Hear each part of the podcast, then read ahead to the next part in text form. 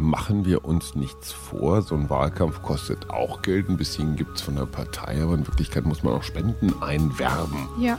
Von den, und das sind meistens ja nicht die lokalen NGOs, bei denen man sich dann noch einen Schein holt, sondern das sind natürlich die Unternehmer.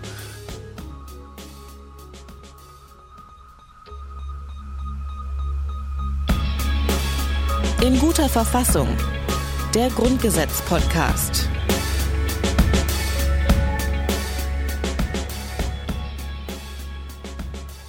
Hallo und herzlich willkommen zu einer neuen Folge vom Grundgesetz-Podcast in guter Verfassung. Aus irgendeinem Grund wusste Heike Schumacher schon, was ich in den nächsten zwei Sekunden sagen werde. Hallo und herzlich willkommen. Ich bin Rabea Schlotz und mir gegenüber sitzt in der Podcastküche. Heike Schumacher. Jetzt haben wir die Schön, Hörer aber oder? ganz schön hinters Licht geführt. Absolut. Worüber wollen wir heute sprechen? Ähm, das sage ich noch nicht. Stattdessen sage ich, worüber wir in der letzten Folge Entschädigung, gesprochen haben. Entschädigung. Genau, das ist etwas, worüber wir heute sprechen, wenn jetzt haben wir es doch Oh, schon ein bisschen hinter verraten. Mhm. die Fichte geführt, weil man weiß ja nicht, wer wen wofür entschädigt. Genau, außer man hat das Grundgesetz vor sich liegen, was ich sowieso hier immer empfehlen würde, dann kann man sich mal Notizen machen und so. Aber zurück zur letzten Folge. Dort haben wir über Artikel 46 und Artikel 47 gesprochen. Und da ging es um die Indemnität und die Immunität von Abgeordneten. Und Patrick Sensburg war das, der uns das Ganze nochmal kurz erklärt hat. Zur Einordnung, Patrick Sensburg sitzt selbst im Bundestag und ist außerdem Vorsitzender des Wahlausschusses, der zufällig auch äh, sich damit befasst, ähm, ob Abgeordnete die Immunität verlieren oder eben nicht. Und ich glaube auch, und äh, da haben wir auch in der letzten Folge ein bisschen drüber gesprochen, dass die Immunität so ein bisschen missverstanden wird auch, dass irgendwie immer gesagt wird, die Abgeordneten dürfen machen, was sie wollen, die werden ja sowieso nicht belangt, aber das ist es eben nicht, sagt Patrick Sensburg. Die Immunität will schützen ähm, die ähm, Fähigkeit des Deutschen Bundestages zu arbeiten, dass Abgeordnete nicht verfolgt werden ähm, ähm, und deswegen der Deutsche Bundestag Sorge haben muss, dass sie arbeiten können. Insbesondere auch in vielen Situationen kann man sich das vorstellen, ein Recht der Opposition, dass zum Beispiel nicht die regierende Mehrheit ähm, ihre Möglichkeiten einsetzt, um Oppositionelle zu verfolgen. Deswegen genießen sie im Deutschen Bundestag ähm, ähm, die Indemnität, aber auch außerhalb des Deutschen Bundestages Immunität. Und natürlich ist es auch so, wer irgendwie meint, er will auch mal Straftaten begehen, ohne dafür belangt zu werden, in dem Glauben, dass die Immunität das bedeutet, dem steht es natürlich auch frei, sich um ein solches Bundestagsmandat zu bewerben. Und das ist auch genau das, worum es heute in unserer Folge geht, nämlich in Artikel 48. Und ich sage es jetzt direkt und ich hoffe, dass deswegen nicht alle abschalten. Ähm, denn wir haben in dieser Folge heute Es geht um kein Geld, es geht um Freifahrten. ich finde, man sollte wirklich nicht abschalten. Aber wir haben in Um dieser Urlaub. Folge keinen Verfassungsexperten. Niemand wollte Artikel 48 machen, was natürlich nicht daran liegt, dass er nicht spannend wäre oder so. das ist ähm, der totale Partyartikel, muss man voll. mal sagen, oder? Finde ich auch. Es geht um pah, Luxus. Alles. Ja, eine schwarze Bahncard, sag ich mal. Sowas. Urlaub, Malle bis zum Abwinken. So ungefähr. Ibiza, wer drauf steht. Genau, fast. Fast, fast. Wir hören einfach mal rein, was tatsächlich drin steht. Ajo, ähm, Ja. Und äh, wir fangen an mit Absatz 1. Absatz 1. Wer sich um einen Sitz im Bundestage bewirbt, hat Anspruch auf den zur Vorbereitung seiner Wahl erforderlichen Urlaub. Das heißt, wer in den Bundestag will und sich dafür bewirbt, der hat erstmal Anspruch auf Urlaub. Äh, Da stellt sich mir natürlich direkt die Frage, den zur Vorbereitung erforderlichen Urlaub. Ja gut, das ist jetzt sehr weit. Also manche rocken da ihre Wahlkampagne in zwei Tagen und andere brauchen ein halbes Jahr. Ja. Ich, ich, mm, ich glaube, es geht im Wesentlichen erstmal darum, dass das Grundrecht, jeder kann sich zur Wahl stellen, dann auch ökonomisch abgesichert ist. Weil wir sind jetzt hier gerade im Bereich Bundestag. So, und wenn man Wahlkampf machen will, das dauert. Und wenn man Wahlkampf machen will, dann liegt man vielleicht mit seinem Chef politisch über Kreuz. Und all diese Dinge sind zu regeln. Ja, das spielt dort durchaus eine Rolle. Aber das klärt ja noch nicht so richtig die Frage, in welchem Umfang denn dieser Urlaub dann eigentlich zu gewähren ist. Ich kann mir vorstellen, dass das nicht unbegrenzt stattfindet. Und deswegen habe ich einfach mal geschaut, wo steht das denn eigentlich drin? Offensichtlich nicht im Grundgesetz, aber wie so häufig in einem weiteren Bundesgesetz. Und zwar ist das in dem Fall das Gesetz über die Rechtsverhältnisse der Mitglieder des Deutschen Bundestages, genauer dort Paragraph 3. Und da steht Folgendes drin. Paragraph 3 des Abgeordnetengesetzes Wahlvorbereitungsurlaub. Einem Bewerber um einen Sitz im Bundestag ist zur Vorbereitung seiner Wahl innerhalb der letzten zwei Monate vor dem Wahltag auf Antrag Urlaub von bis zu zwei Monaten zu gewähren. Ein Anspruch auf Fortzahlung seiner Bezüge besteht für die Dauer der Beurlaubung nicht. Zwei Monate kann man sich also Urlaub nehmen, bis zu zwei Monate, allerdings unbezahlt. Ähm, das heißt, man kriegt in dieser Zeit kein Gehalt Mhm. und das ist, finde ich, schon eine Sache, da muss man sich das ehrlich gesagt doch erstmal leisten können. Ne? Ähm, ja, und ähm, machen wir uns nichts vor. So ein Wahlkampf kostet auch Geld. Ein bisschen gibt es von der Partei, aber in Wirklichkeit muss man auch Spenden einwerben. Ja. Von den, und das sind meistens ja nicht die lokalen NGOs, bei denen man sich dann noch einen einen Schein holt, sondern das sind natürlich die Unternehmer. Ähm, einerseits war es noch nie so billig wie jetzt, siehe Social Media. Andererseits war es auch noch, noch nie so kompliziert wie jetzt. Äh, Ja. Insofern ist das, also ich bin völlig bei dir, wer diesen Weg gehen will, und zwar so aus dem Stand, ähm, der hat es schon schwer. In der Realität ist es natürlich so, die Parteien wirken bei der Meinungs- und Willensbildung des Volkes mit. Äh, jeder, der den Bundestag will, hat eigentlich schon irgendeine Parteikarriere hinter sich, hat Vertraute, Regel, ja. hat vielleicht im Landesparlament, in einem Kommunalparlament schon oder in Brüssel schon mal irgendwie ähm, Die sogenannte Ochsentour. die Ochsentour Erfahrungen gemacht. Auf der anderen Seite gibt es natürlich auch immer so, oh komm ey, den können wir nicht mehr gebrauchen, der geht uns schon ganz lange auf die Ketten, den schieben wir jetzt mal nach Straßburg oder Berlin ab. Ja. Also diese, du sagst immer so gern das Wort romantisch im Zusammenhang mit diesem Podcast. Also diese Vorstellung, wir überlegen uns, ach komm, jetzt gehen wir mal im Bundestag und dann werden wir das auch. Äh, einfach so, ohne das Godesberger Programm oder sonst irgendwas komplett inhaliert zu haben, ist schon, schon hochromantisch. Genau, also Gibt es um- solche Fälle? Das jemand so so- vollkommen außer Kalten. Naja, ich meine, so Martin Sonneborn nach Brüssel war für mich so einer der wenigen, die so ne? neben den etablierten Systemen, die Piraten waren, so ein, aber es war ja dann auch gleich irgendwann eine Partei, aber so ein richtiger Einzelkandidat, so Ja, das ist bei der Partei jetzt aber auch durch, ne? Jetzt Ja, sind klar, sie schon das- zu zweit. Jetzt sind sie schon zu zweit und sie hatten natürlich immer auch so ein ganz klein bisschen den Titanic-Support als. Ja. Aber, aber trotzdem, also Sonneborn ist für mich so das, das einzige Beispiel, stimmt, wo einer richtig aus ne? dem Stand dann auch ohne Ochsentour direkt ins oberste Parlament Europas geschnellt ist. Ansonsten. Verrückt. Verrückt. Das sagst du immer, wenn ich die Klappe halten soll. Nein, gar nicht. ähm, aber jetzt, wo du sowieso ruhig bist, kann ich natürlich auch noch über andere Themen sprechen. Nämlich zum Beispiel, ähm, das gilt natürlich nicht nur für den Bundestag, ähm, sondern wer in den Landestag ziehen will, der kann sich dann noch an den jeweiligen Landesverfassungen orientieren. Ich habe mal in ein paar reingeschaut und der Wortlaut ist aber im Grunde identisch mit dem des Grundgesetzes. Ähm, also da steht dann auch drin, wer sich um einen Sitz im Landtag bewirbt, hat Anspruch auf den zur Vorbereitung seiner Wahl erforderlichen Urlaub. Ach ja. Und das sind dann in der Regel auch zwei Monate. So, haben wir das also schon mal geklärt. Das heißt, ich entscheide mich, ich möchte Bundestagsabgeordneter werden oder in dem Fall Bundestagsabgeordnete. Und dann sage ich, okay, Chef, ich brauche Urlaub, Mhm. bitte zwei Monate. Und Chef sagt, du spinnst wohl. Ja, kriegst du, aber ich bezahle ich nicht. Ja. Das ist also die Konstellation, ähm, bei der wir uns jetzt befinden. Und dann schauen wir mal weiter, denn Absatz 2, dort stehen dann auch nochmal ähm, weitere äh, ja, Rahmenbedingungen drin, Mhm. wie ich denn eigentlich zu so einem Bundestagsmandat komme. Auch und wir hören rein. romantisch. Absatz 2. Niemand darf gehindert werden, das Amt eines Abgeordneten zu übernehmen und auszuüben. Eine Kündigung oder Entlassung aus diesem Grunde ist unzulässig. Man darf also nicht gehindert werden, das Amt eines Abgeordneten zu übernehmen und auszuüben und eine Kündigung oder Entlassung aus diesem Grunde ist unzulässig. Das heißt, ich darf nicht gekündigt werden, weil ich für den Bundestag kandidiere oder vielleicht sogar reingewählt werde. Ähm, grundsätzlich ist es so, dass der Arbeitgeber eben solches politisches Engagement nicht verbieten darf. Dieser Schutz beginnt mit der Aufstellung des Bewerbers durch das dafür zuständige Organ der Partei. Wenn man eben sagt, okay, wir wählen den jetzt auf Listenplatz 1 oder 15 oder whatsoever, ab dann beginnt eben dieser Kündigungsschutz. Das heißt, vorher wäre das, je nachdem, durchaus möglich, wenn der Arbeitgeber sich irgendeinen Grund aus dem Hut zaubert, den man auch noch von dem Gericht irgendwie verteidigen kann. Aber sobald man eben auf so, einem, auf so einer Liste steht, ist es eben nicht mehr möglich. So steht es nämlich im Abgeordnetengesetz, Paragraph 2 Absatz 3.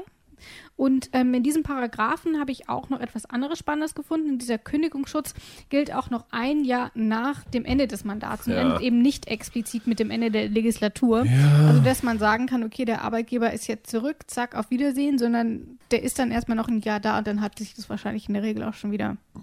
Ich, ich sagte gerade romantisch, das ist ja alles schön und gut gemeint. Nur jetzt mal angenommen, du stehst mit deinem Arbeitgeber politisch, gesellschaftstechnisch generell irgendwie auf Kriegsfuß. Also du bist zum Beispiel AfD, kandidierst für die AfD und arbeitest aber bei der Taz. Ist jetzt ein bisschen konstruierter Ich Fall, weil ja. du wärst wahrscheinlich nie eingestellt worden oder dann Ja. glücklich geworden. Aber kann ja sein. Du machst irgendwas, was politisch völlig unverdächtig ist, Ja. meinetwegen ich sag mal, Müllentsorgung. Ja, da ist es Ja. eigentlich völlig, naja, obwohl da wird ein Grüner natürlich auch anders drauf sein als ein FDPler. Gut, also überlegt euch einfach eine Branche, die, un, was ist eine unpolitische Branche? Bier. Vielleicht ist Bier eine, un ah, dann geht es um Wasser, um Rohstoffe, Grundwasser. Also wir denken uns eine unpolitische Branche. Ich weiß als Chef gar nicht, was meine Angestellte Rabea, die sehr fleißig, sehr ordentlich, vor allem sehr gesetzestreu ist, wie wir neulich festgestellt haben, Ja. So, und du willst auf einmal den Bundestag für, sagen wir mal, eine echte Problempartei. Eine echte Problempartei wäre zum Beispiel, denkt euch drei Buchstaben ähm, und Trifft auf jede Partei außer Linke und Grüne. ähm, so, und, ähm, und ich finde das nicht gut. Unser Vertrauensverhältnis ist Ja. erschüttert. Ich denke mir, was? So eine nette Frau, so eine komische politische Haltung. Und äh, dann würde ich dir natürlich irgendwie das Leben zur Hölle machen und würde dich versuchen, aus meiner kleinen Unternehmensfamilie rauszuekeln oder so. Die Frage ist ja auch, will ich als Bundestagsabgeordneter noch einen anderen Job haben? Ne, die Frage ist, du kriegst dein Mandat nicht und kommst zurück.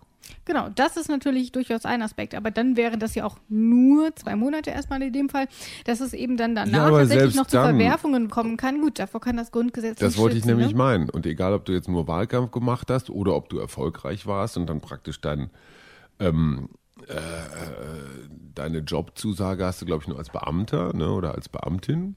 Also da darf man halt, gibt es ein Rückkehrrecht. Genau, für Beamte gibt es nochmal gesonderte Regelungen. Genau, und für. Freiberufler ist dann immer die Frage, kann jemand meine Tierarztpraxis, mein Rechtsanwaltsbüro, was auch immer, mein, mein, mein, mein, meine Journalistenbutze, kann jemand weiterführen oder muss ich die auch dicht machen? Ja. Und das ist natürlich dann die entscheidende Frage, würde ich meine gut gehende Rechtsanwaltskanzlei eintauschen gegen ein nicht ganz so sicheres Abgeordnetenmandat, das ja nach vier Jahren schon wieder zum Klar. Teufel sein kann, Schrägstrich bei Neuwahlen noch früher. Ähm, insofern ist dieses Ganze mit Kündigungsschuss und Entlassung und Kompensation und so nicht wirklich realitätstauglich. Na gut, man muss halt auch immer gucken, was ist dann auch tatsächlich vom Gesetzestext irgendwie auch ähm, möglich umsetzbar. Ich meine, dass der Klar. Chef dich dann trotzdem blöd findet, das kann das Grundgesetz nicht verbieten. Es kann Nein. auch keine Und Zielvorsetzungen das Gesetz geben. kann ja auch nicht zusichern, dass dann, dann deine freiberufliche Existenz Eben. bis an dein Lebensende Und von daher, wir wird. haben ja erstmal einen grundlegenden Rahmen. Ja. Ähm, Chef Hayo darf Angestellte Rabea nicht feuern. Nein, andersrum. Chefin Rabea darf Angestellten Hayo Ich- nicht feuern. Das ist jenseits meiner Vorstellungskraft. Du hättest mich nie eingestellt. Und auf jeden Fall, das ist erstmal das, was das Grundgesetz vorgibt. So, wir schauen mal ein bisschen weiter zu Absatz 3. Ähm, denn wir haben insgesamt drei Absätze hier in diesem Artikel. Und was da drin steht, das hören wir jetzt. Absatz 3. Die Abgeordneten haben Anspruch auf eine angemessene, ihre Unabhängigkeit sichernde Entschädigung. Sie haben das Recht der freien Benutzung aller staatlichen Verkehrsmittel. Das Nähere regelt ein Bundesgesetz. Eine die Unabhängigkeit sichernde Entschädigung hört man ja immer wieder. Das sind die Diäten, äh, wie sie äh, genannt werden. Ähm, Anfang Juni, das ist jetzt, da zeichnen wir gerade auf, liegen die bei 9.780 Euro und 28 Cent. Da die Diäten allerdings zum Juli immer angepasst werden, dürften die dann mittlerweile, wenn diese Folge läuft, auf über 10.000 Euro angestiegen sein. Ähm, und ich verstehe, dass da jetzt so mancher vielleicht reflexartig knurrt. Das ist ja alles viel zu viel. Aber Hajo, wie siehst du das denn? Mal 10.000 Euro sind eine ordentliche nein, Batzen. aber für jeden, für jeden Paketboten, der unter Mindestlohn äh, jeden Tag zwölf Stunden äh, die kiloschweren Klamotten in die Stockwerke schleppt, ist das natürlich eine unvorstellbare Summe. Ja. Das ist klar. Auf der anderen Seite, ich meine, letztendlich geht es um Korruptionsabwehr. Ja. Um es mal Eine ihre. Unabhängigkeit sichernde Entschädigung. So, und warum sollen sie unabhängig sein? Damit sie ihrem, äh, äh, ihrem Mandat entsprechend frei und unabhängig entscheiden und Ja. nicht im Sinne eines Unternehmens, eines Verbandes, einer Organisation oder, oder, oder, die ihnen mal eben 500 Euro zugesteckt haben und haben gesagt, hey, Abgeordnete Rabea, ne? Ja. Und wenn das durchkommt, kriegst du nochmal einen Bonus Wobei von ich sagen 1000, muss, weil du deine Kollegen Abgeordneten mit überzeugt hast. gerade bei dieser Debatte, ich versuche ja mal so ein ein Ja. bisschen den Gegenpart einzunehmen und wenn man sich dann mal anschaut, was sich die Abgeordneten nebenbei dazu verdienen. Ja. Und da sind ja teilweise enorme Summen dabei, die sie Absolut. unter anderem auch für Vorträge bei Firmen etc. kriegen. Ähm, ich kann dann durchaus verstehen, dass wenn man sich das irgendwie nochmal so anguckt, dass Ja. gerade eben auch dieser Beißreflex von wegen, die Diäten sind zu hoch. Ich finde, das ist ein Punkt. Also solange die sich Ja, nebenbei das- trotzdem noch so furchtbar viel dazu verdienen, unter anderem eben auch durch die Kooperation mit anderen Firmen, dann ist halt irgendwie, irgendwie der Punkt der Unabhängigkeit lässt sich da nicht so ganz ausräumen, wie ich finde. Der lässt sich auch, der lässt sich sowieso nie, Nee, nie sowieso ganz nicht. ausräumen. Und für jeden Anwalt, der ohnehin 10.000, 15.000 Euro in seiner Praxis locker mal verdient, Ja. sind 10.000 dann auch, sind Ja, auch so nicht so viel. Nee. Ähm, oder, oder es gibt ja auch durchaus einige, die Unternehmen haben oder äh, größere Landwirtschaften Ja. oder sowas. Oder wie du völlig zu Recht sagst, äh, jo, Vorträge, ne? Ist so ein Klassiker. Also es gibt ja so Redneragenturen oder so und die würden dann gerne mal, naja, einen Ausschussvorsitzenden, einen Fraktionschef oder so sich zur Weihnachtsfeier Ja, der Sparkassendirektoren, immer ganz so, ne? Und da sind schnell mal 5.000 bis 10.000 Euro für Genau. einen Vortrag verdient. Genau. Wir hatten doch das bei Per Steinbrück, ne? Der damals irgendwie 20.000 für einen Vortrag irgendeinen bekam. nehmen. Ja, ja, klar, genau. Dann, genau, aber ähm, ich habe trotzdem noch zwei weitere Punkte, nein, drei Punkte eigentlich sogar, ähm, die tatsächlich dafür sprechen, dass das nicht zu viel ist oder dass das angemessen ist. Mhm. Ähm, fangen wir mal bei Punkt 1 an. Ähm, wir haben eben schon darüber gesprochen, Unabhängigkeit soll gesichert werden, heißt, die Abgeordneten sollen so viel verdienen, dass sie nicht für Bestechlichkeiten empfänglich sind. Nun könnte man natürlich sagen, die sollen sich sowieso nicht bestechen lassen, erstmal klar. vollkommen unabhängig von ihrem Gehalt. Aber natürlich ist es auch so, wenn ich selber erstmal ein auskömmliches Gehalt habe, dann bin ich auch einfach nicht so sehr darauf angewiesen. Würden die jetzt nur zwei, sechs brutto kriegen, dann wäre das natürlich eine ganz andere Lage. So, dann kann man natürlich immer noch sagen, 10.000 Euro sind da immer noch zu hoch. Ist jetzt sicherlich Ansichtssache.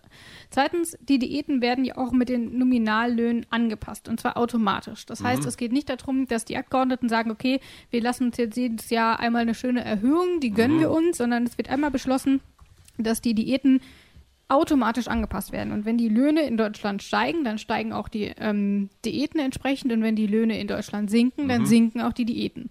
Also das ist auch nicht so, dass man den Abgeordneten vorwirft, sie würden sich permanent irgendwie nur die Taschen vollhauen, sondern es ist tatsächlich an die Lohnentwicklung in Deutschland angepasst. Ähm, und das ist ja eigentlich ein gutes Zeichen, dass die Diäten steigen. Das bedeutet nämlich auch, dass erstmal die Nominallöhne zumindest auch gestiegen sind. Und das ist das, das war der zweite Punkt. Und der dritte Punkt ist auch, ich habe mein Praktikum im Bundestag gemacht ähm, und habe dann auch so ein bisschen mitgekriegt, was die Abgeordneten den ganzen Tag machen. Und dann sind da halt auch Tage dabei, der, die fangen um sieben an und die enden, wenn es gut läuft, abends um zehn und Klar. wenn es schlecht läuft, nachts um halb zwei. Und deswegen, das ist natürlich auch nicht jeden Tag so, aber es ist nun auch nicht so, als würden Bundestagsabgeordnete für das Geld nichts leisten. ja Ähm, und gut, sagen glaube, wir mal so, man kann sich auch einen schlanken Fuß machen. Als Wie Abgeordneter. überall. Ne? Wenn ich keinen Wahlkreis habe, wo ich äh, jedes Wochenende rumrödeln muss, dann geht es auch Klar. mit halber Kraft. Natürlich. Das sowieso, aber ich glaube, das ist sowieso in jedem Beruf irgendwie der Fall. Je Mhm. nachdem, was du machst, kannst du es entweder mit vollem Milan machen oder du machst irgendwie nur so das Mindeste. Ähm, von daher, also es ist auf jeden Fall nicht so, als würden Abgeordnete nicht arbeiten und das ist natürlich schon auch ein Batzen Arbeit und auch ein Batzen Verantwortung. Ich möchte auf noch den mal was ganz anderes da reinschmeißen. Wir Ja. gehen jetzt immer so vom, ich sag mal, vom gut verdienenden, mittelalten Mann aus. Ja. Ähm, ich sage einfach nur mal, äh, wie heißt sie mit Vornamen? Alexandra, glaube ich, Ocasio-Cortez. Cortez. Noch unter 30, arbeitete als Kellnerin Mhm. und war komplett von den Socken, als sie ins US-Repräsentantenhaus gewählt wurde, Ja. für die Demokraten selbstverständlich. Auch eine, die aus dem Stegreif Ähm, So. den langjährigen Kandidaten in der Bronx einfach abgesägt hat. Und diese Diäten sind für mich durchaus auch ähm, ein Mittel, um Menschen in ein Parlament zu bekommen, die da vielleicht nicht als gut ausgebildete, gut verdienende, gut situierte Menschen sind. Ähm, und ähm, die brauchen dann einfach auch erstmal Kohle, um, keine Ahnung, sich einzurichten und ähm, sich einen Stab zuzulegen, sich eine ordentliche Website, obwohl das hatte Frau Ocasio-Cortez vorher schon. Aber ich finde dieses Attraktive für Menschen jenseits der 9-to-5-Norm ganz wichtig. Du meinst, dass die sagen, okay, eigentlich bin ich da gar nicht so drin, aber bei dem Gehalt kann ich es mir schon vorstellen. Ist das nicht vielleicht auch ein falscher Anreiz? Du meinst, nee, nee, nee, so meine ich das nicht, dass sie das nur wegen des Geldes machen. Mhm. Äh, das, das, das meine ich nicht, aber dass sie dann nicht die Angst haben müssen, boah, ich habe überhaupt keine keine Struktur, ich habe kein Büro, ich habe keine Gerätschaften, ja. ich habe eigentlich gar nichts.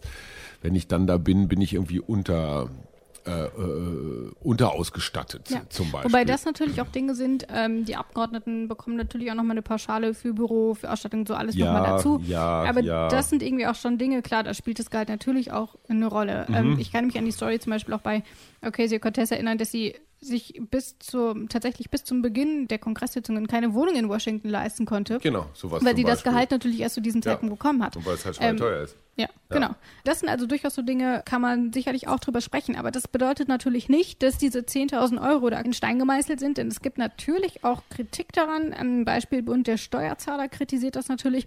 Klar, bei 709 Abgeordneten, da kommt natürlich einiges zusammen, ja. wenn da jeder jeden Monat 10.000 Euro überwiesen bekommt. Und deswegen fordert der Bund ja auch, dass die Diäten zum einen immer individuell angepasst werden, eben nicht durch diesen Automatismus, mhm. sondern dass erklärt werden muss, warum es jetzt eine Behörung bedarf. Findest du, dass das ein sinnvolles Konzept ist? Naja, also es gibt ja diese, es gibt ja die, die, jährliche Aufregung über die Diätenerhöhung. Das hat für mich einen großen Kollateralschaden, weil viele normale Menschen sagen, oh, die da oben machen sich aber wieder die Taschen voll. Insofern finde ich so einen Automatismus, der an die normale Lohnentwicklung oder Inflationsrate oder irgendeinen dieser Indizes angedockt ist, erstmal grundsätzlich ganz vernünftig um da ein bisschen diese jährliche Aufregung rauszunehmen. Wie wir festgestellt haben, auch dieser Sprung jetzt von 9.000 irgendwas auf über 10.000 war natürlich Anlass genug, wieder mal sich aufzuregen, weil über 10.000 Euro ist einfach Klingt auch nochmal ganz anders als viel, nur 9.000. Ne? Unfassbar viel Geld, das muss, ja. man, muss man einfach auch mal sagen. Ich möchte nochmal einen ganz anderen Aspekt da reinwerfen. Ähm, so ein paar Bundestagsabgeordnete sind mir im Laufe meines Lebens schon über den Weg gerannt. Und wenn man mit denen dann auch mal so in ihrem Wahlkreis unterwegs ist, was wirklich interessant ist, ob das Vereine, Organisationen, ähm, Bürgerinitiativen, was auch immer sind, die erwarten natürlich auch immer, dass der Bundestagsabgeordnete eine kleine Spende dalässt oder irgendwas mitbringt ja. oder sowas.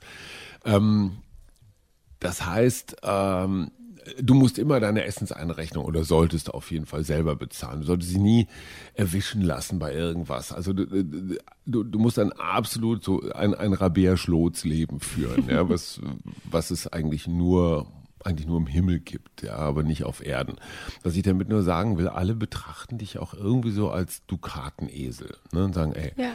ne, hier die neue Kita gerade eröffnet, hier ist die Spendenbox, ja klar, du kannst jetzt auch nicht zwei Euro reinwerfen. Du musst natürlich irgendeinen Schein zusammenrollen und die Leute gucken ja. genau, ob es nur ein lausiger Fünfer war. Ne? So, also ich weiß, das ist jetzt nicht so ein Riesenargument, aber ich finde so ein alltägliches Beispiel, Bundestagsabgeordnete müssen immer und für alles spenden, was in ihrem Wahlkampf, was ich grundsätzlich gut finde, ich mhm. bin ein großer Verfechter der, äh, äh, wie heißen die, effektiven äh, Altruisten, also zehn Prozent des Einkommens einfach grundsätzlich zu spenden, egal für was. Ähm, ich will damit auch nicht die 10.000 Euro rechtfertigen, wollte nur diese kleine Anekdote unterbringen. Ja, sehr schön. ähm, und dann haben wir neben dieser Unabhängigkeit, äh, neben dieser Entschädigung, haben wir eben auch noch das Recht auf Benutzung aller staatlichen Verkehrsmittel, was, mhm. ähm, ich habe nochmal nachgeschaut, das betrifft insbesondere oder eigentlich ausschließlich die Deutsche Bahn. Paragraph 16 des Abgeordnetengesetzes Freifahrtberechtigung und Erstattung von Fahrkosten. Absatz 1 ein Mitglied des Bundestages hat das Recht auf freie Benutzung aller Verkehrsmittel der Deutschen Bahn AG. Benutzt es in Ausübung des Mandats im Inland Flugzeuge, Schlafwagen oder sonstige schienengebundene Beförderungsmittel außerhalb des öffentlichen Personennahverkehrs, so werden die Kosten bis zur höchsten Klasse gegen Nachweis erstattet. Absatz 2 Für die Dauer der Berechtigung zur Freifahrt darf ein Mitglied des Bundestages die Erstattung von Fahrkosten der Deutschen Bahn AG für Reisen im Inland von anderer Seite nicht annehmen.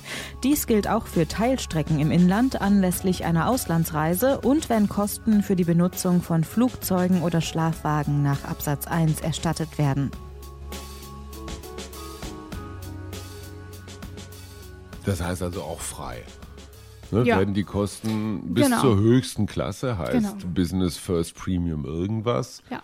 legst ein Ticket vor, fertig. So ungefähr. Ähm, ich würde da zeitgemäßen, ich würde da wirklich einen zeitgemäßen Passus noch einfügen, dass nämlich zum Beispiel so total schwachsinnige Kurzstreckenflüge, die ja durchaus mir auch gerade in den Sinn gekommen. CO2-Produzenten erster Güte sind, ähm, dass die irgendwie limitiert werden oder, oder ganz, ich meine, es ist ja ein bisschen ungerecht. Ne? Ich sag mal, ein Abgeordneter, der seinen Wahlkreis irgendwo in Brandenburg hat, der fährt, äh, der, der, der fährt eine Dreiviertelstunde mit dem Regionalexpress und ist zu Hause. ja. Einer, der im hintersten bayerischen Wald irgendwo seinen, seinen Wahlkreis hat, wo es keinen Flughafen, keine Autobahn oder ich kenne mich im bayerischen Wald nicht so aus, aber wo es auf jeden Fall lange dauert, um dahin zu kommen, der hat einfach zu jeder Sitzungswoche mal eben acht bis zehn Stunden Anreise und Ja. der andere nur eine Dreiviertelstunde. Da wäre es natürlich ungerecht zu sagen, so du darfst nicht das schnellste Verkehrsmittel nehmen, sondern musst auch mit der Pferdekutsche fahren. Ich bin auch mal ein bisschen zielgespalten, weil ich glaube, es kommt auch immer so ein bisschen auf die, auf die Strecke tatsächlich an. Weil Mhm. ich glaube, von Berlin nach Frankfurt zu fliegen zum Beispiel, das ist vollkommen egal, ob du den Zug nimmst oder Genau. das Flugzeug. Weil bis du am Flughafen bist, bis du eingecheckt bist, bis, du, Natürlich. bis das Flugzeug tatsächlich losgeht, du musst ein bisschen früher da sein, bis du hingeflogen bist. Ja. Auf, auf dem, in Frankfurt dann genau das gleiche Spiel nochmal. In der Zeit bist du locker hingefahren. Ja, Ähm, deswegen, ich bin auch immer sehr zielgespalten, weil ich, ich verstehe einerseits, dass sie sagen, okay, das ist je nach Strecke tatsächlich eine Zeitersparnis Mhm. und andererseits denke ich mir, du könntest im Zug aber auch einfach arbeiten.